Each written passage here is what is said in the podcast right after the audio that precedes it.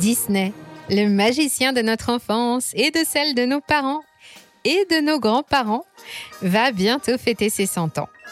Voilà une occasion magnifique pour s'évader quelques minutes loin de la grisaille du monde réel, pour revivre l'incroyable aventure de deux frères, nés pour raconter des histoires, et qui pour ça ont fondé un petit studio d'animation, devenu aujourd'hui le maître de l'entertainment mondial. Comme il n'est pas interdit d'aimer les productions Disney tout en se cultivant intelligemment, aujourd'hui nous allons surtout explorer l'autre côté du miroir pour voir un peu comment fonctionne la machine à rêve. Au-delà des héros qui ont bercé nos nuits et enchanté nos imaginaires, Disney c'est évidemment beaucoup plus, une marque devenue légendaire et un véritable empire économique et médiatique, passé maître dans l'utilisation des techniques marketing les plus puissantes du monde. Nous sommes sur Money Radar, alors je vais surtout vous parler de multinationales, de stratégie, de cours de bourse, de prévisions d'activité et de projets. Mais nous irons plus loin encore pour voir comment Disney est devenu Disney et pourquoi on a coutume de dire que derrière l'écran, tout n'est pas si rose au royaume de Mickey. Alors, si ces questions vous ont déjà traversé l'esprit, restez avec moi et pensez à prendre une petite seconde pour nous montrer que ce qu'on fait vous plaît en vous abonnant. Merci à toutes et à tous d'être si nombreux à nous rejoindre et bienvenue sur Money Radar.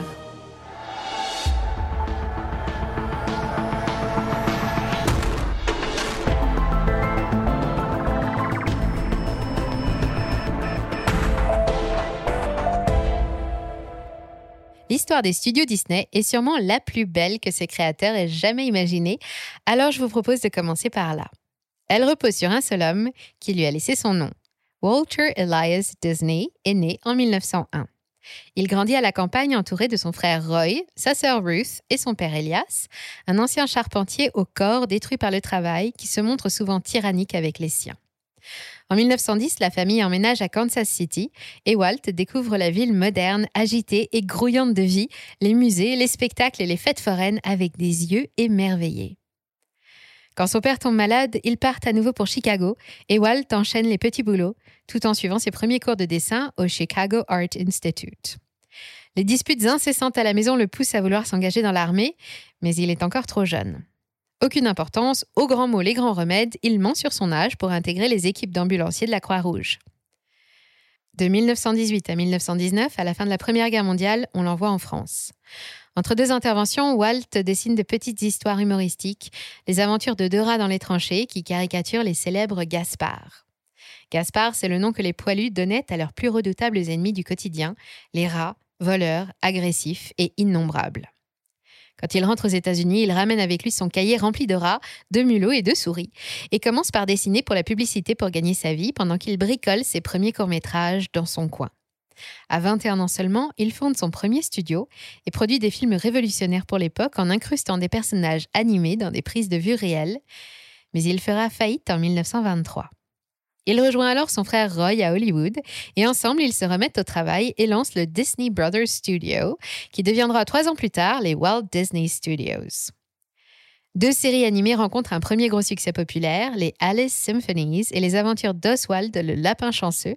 Mais en 1928, l'un des principaux associés de Walt le quitte et lui plante un couteau dans le dos. Il emmène avec lui l'équipe de production et les droits d'exploitation d'Oswald. Mortimer Mouse, qui deviendra Mickey Mouse, sera la réponse de Disney à cette trahison. Quelques mois plus tard, Walt Disney offre au monde Steamboat Willie, 7 minutes en noir et blanc qui marque la naissance officielle de Mickey et Minnie et qui est aussi resté dans l'histoire pour être le premier dessin animé à exploiter une grande nouveauté technologique à l'époque, la bande sonore synchronisée. Walt Disney adopte toutes les nouveautés technologiques et pendant que les équipes du studio dessinent, il double lui-même Mickey et sera sa voix jusqu'en 1947. D'autres personnages devenus iconiques sortent les uns après les autres de son cerveau bouillonnant et s'animent dans des courts-métrages devenus classiques, projetés dans toutes les salles de théâtre et de cinéma du pays et jusqu'en Europe. Grâce à eux, les studios jouissent d'une grande popularité, mais Walt voit plus grand. Vers le milieu des années 30, juste avant la guerre, les caisses sont déjà vides et ce n'est qu'au prix de gros efforts que Blanche-Neige et les Sept Nains pourra finalement être présenté au public en 1938 et finir avec une standing ovation. Le film est un véritable bijou au sens propre, puisqu'il restera le plus gros succès cinématographique jusqu'en 1950 et autant en emporte le vent. Encore une fois, Walt s'en est remis à de nouvelles techniques pour la colorisation et la prise de vue en multiplan qui donnent un effet de profondeur jamais vu jusqu'ici. Ces chansons sont devenues des standards et la Reine de Blanche-Neige entrera même au panthéon des plus grands méchants de l'histoire du cinéma, intronisé par le très sérieux American Film Institute. Viendront ensuite des dizaines de ce que nous considérons aujourd'hui comme de grands classiques, Pinocchio, Fantasia, Dumbo, Cendrillon et tant d'autres. Autour de ces films, Walt imagine une véritable stratégie de développement. Pour les rentabiliser et toucher toutes les générations, il ressort ses chefs-d'œuvre au cinéma tous les sept ans. Il dépose son premier brevet dès 1932, protège ses marques et ses personnages et crée une filiale de produits dérivés qui rencontre elle aussi un grand succès au début des années 50.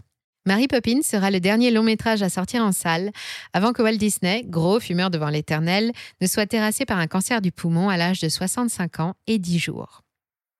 À sa mort, la Walt Disney Company, cotée à la bourse de New York depuis 10 ans, n'a plus rien à voir avec les Disney Brothers Studios des années 20. En 1966 déjà, Walt, génie hyperactif et visionnaire avisé, en avait fait le numéro un mondial du divertissement en ajoutant d'autres cordes à son arc.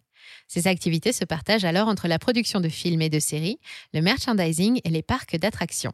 Les 20 longs métrages sortis des studios ont tous cartonné dans les salles.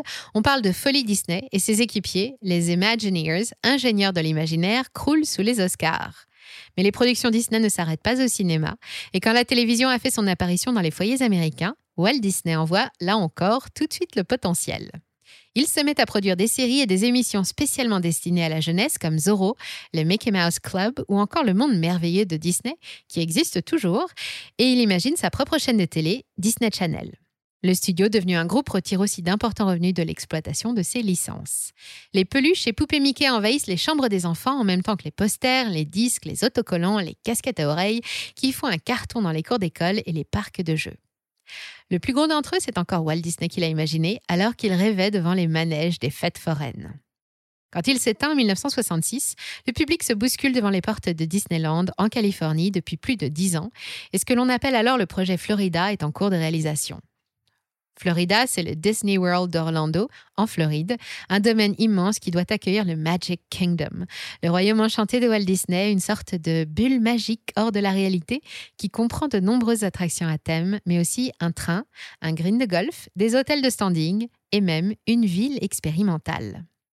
Quand il s'éteint, Walt laisse un empire à sa femme, à sa fille et à son frère Roy, qui reprend le flambeau, avant de mourir seulement cinq ans plus tard et laisser un temps la place à son propre fils.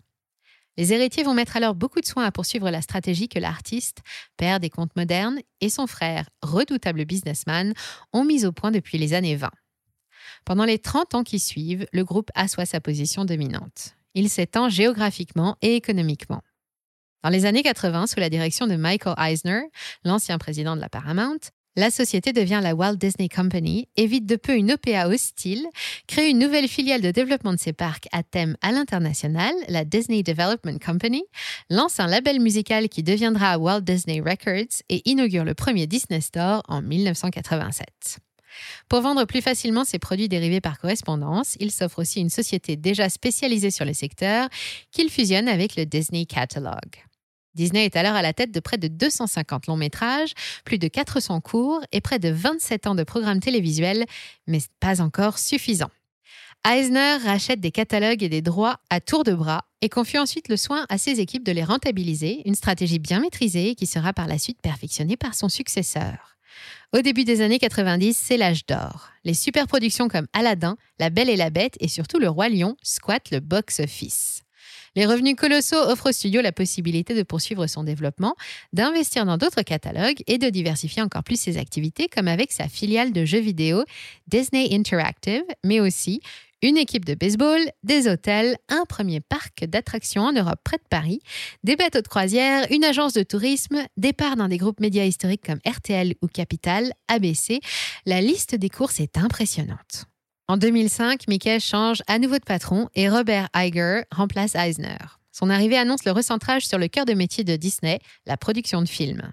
Le développement se poursuit cette fois via le rachat de studios concurrents comme Pixar en 2006, Marvel en 2009, Lucasfilm en 2012 et enfin le deal du siècle, la 20th Century Fox en 2018.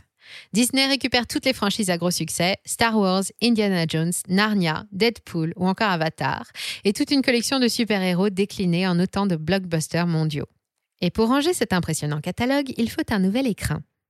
Iger lance la plateforme de streaming Disney Plus en 2017, attendue à l'époque comme le Netflix Killer. Ses contenus exclusifs composés de toutes les productions Disney et partenaires ont déjà séduit plus de 130 millions d'abonnés. C'est 90 millions de moins que sa concurrente, mais il ne lui aura fallu que 18 mois pour atteindre les 100 millions d'abonnés, contre 6 ans pour Netflix. Alors à quoi ça ressemble tout ça? La Walt Disney Company est une holding qui détient des dizaines de filiales rassemblées par famille d'activités. Walt Disney Entertainment gère toutes les activités de production cinématographique, télévisuelle, musicale ou théâtrale, en tout 27 filiales directes comme Lucasfilm ou indirectes, comme le studio spécialisé dans les effets spéciaux Industrial Light and Magic. Le Disney Media Network détient 16 filiales, dont un magazine, US Weekly, et de nombreuses participations dans la télévision, la presse ou la radio. La gestion totale des licences et produits dérivés est déléguée à Disney Consumer Products, qui détient elle-même 16 filiales. Viennent ensuite les activités immobilières et commerciales des parcs. 17 filiales américaines et 12 à l'international, dont en France, à Hong Kong, en Chine et au Japon. Enfin, le groupe est entré dans le 21e siècle avec le Disney Interactive Media Group, 19 sociétés qui travaillent sur le secteur des jeux vidéo, de la téléphonie mobile ou des sites Internet.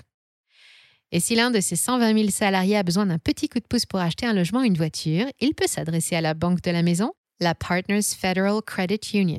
39,7% des revenus de la holding proviennent des médias, 23,7% du streaming, 23,1% des parcs, activités touristiques et de la vente de produits dérivés, et seulement 13,15% des studios d'animation qui ont fait la fortune de la famille Disney. Et avec près de 80% de ventes réalisées aux États-Unis et au Canada, Mickey garde fermement les pieds sur sa terre natale. À l'heure où je vous parle, cette immense toile d'araignée du divertissement pèse 195 milliards de dollars à la bourse de New York contre 27 milliards en 2005 à l'arrivée de Robert Iger. Ce sont les actionnaires qui doivent être contents. Tiens, justement, voyons qui sont les heureux propriétaires de Mickey et du coffre-fort de l'oncle Picsou. Son président d'abord, car Robert détient environ un million de titres les enfants et petits-enfants de Disney ensuite, puis ses anciens partenaires comme Lorraine Jobs, la veuve de Steve, George Lucas, Kathleen Kennedy ou Rupert Murdoch, l'ancien patron de la Fox, tous détenteurs de quelques millions de parts, des parts dont la valeur a presque été multipliée par 6 depuis 2005. Mais tout ce petit monde réuni ne représente pas gros. Les trois quarts des titres appartiennent à de grandes institutions ou des fonds d'investissement. En tête, les Big Three américaines, Vanguard, BlackRock et State Street. Et si on rajoute l'assureur State Farms, on arrive déjà presque à 21% du capital. Apparemment, la magie de Disney n'opère pas seulement dans les salles de cinéma, même les marchés tombent sous le charme. Et pourtant, la crise n'a pas ménagé le groupe. Quand elle a éclaté, Disney venait de racheter la 20th Century Fox et de s'endetter lourdement à hauteur de 41 milliards de dollars. La fermeture des parcs pendant près d'un an, celle des salles de cinéma et des commerces non essentiels, puis les confinements et les autres mesures sanitaires ont eu un impact désastreux sur ses revenus et mis en frein tous les projets que Robert Iger avait soigneusement planifiés avec les catalogues exceptionnels de la Fox.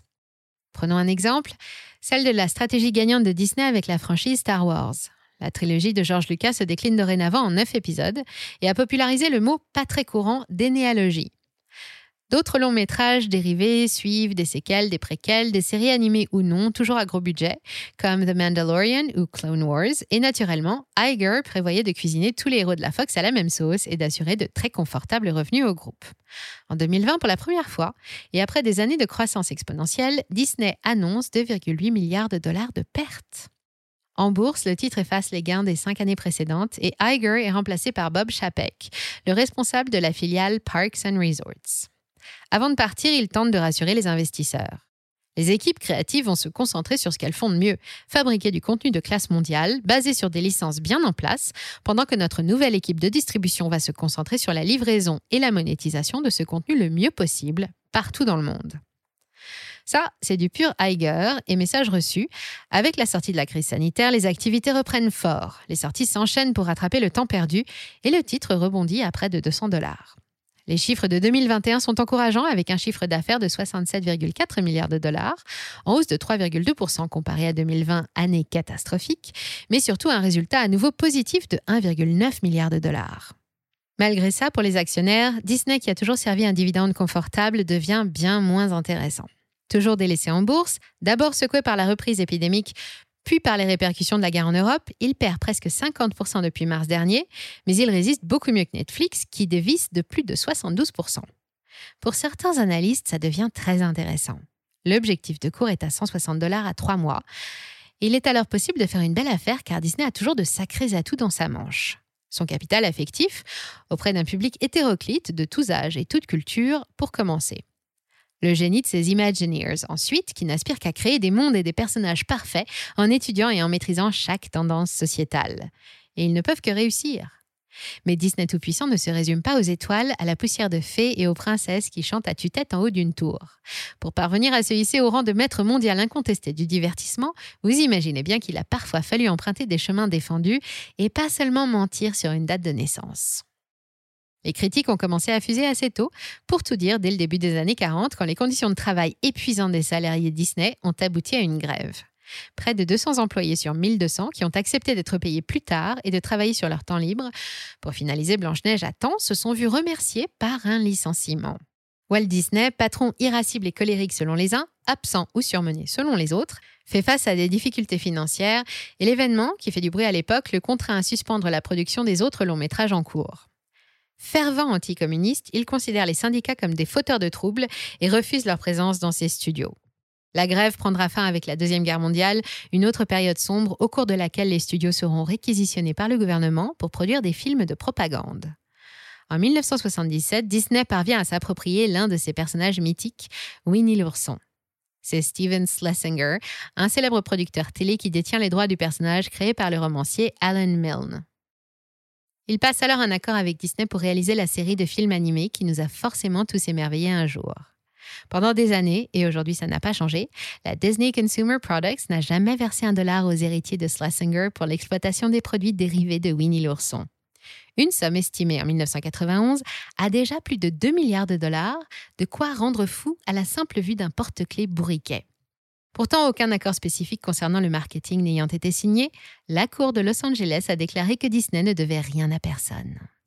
Ces peluches qui ont inondé la planète pendant les années 80 et toutes celles qui ont suivi sont toutes fabriquées en Asie. Ce qui a souvent amené les curieux à se pencher sur les conditions de travail lamentables des ouvriers chinois de l'empire de Mickey. Les salariés des parcs et des resorts ont eux aussi un traitement spécial. Ils sont priés de respecter des plannings minutés, tandis que ceux des stores doivent chaque mois payer des frais d'entretien pour leurs costumes qui aboutissent à un salaire net inférieur au SMIC.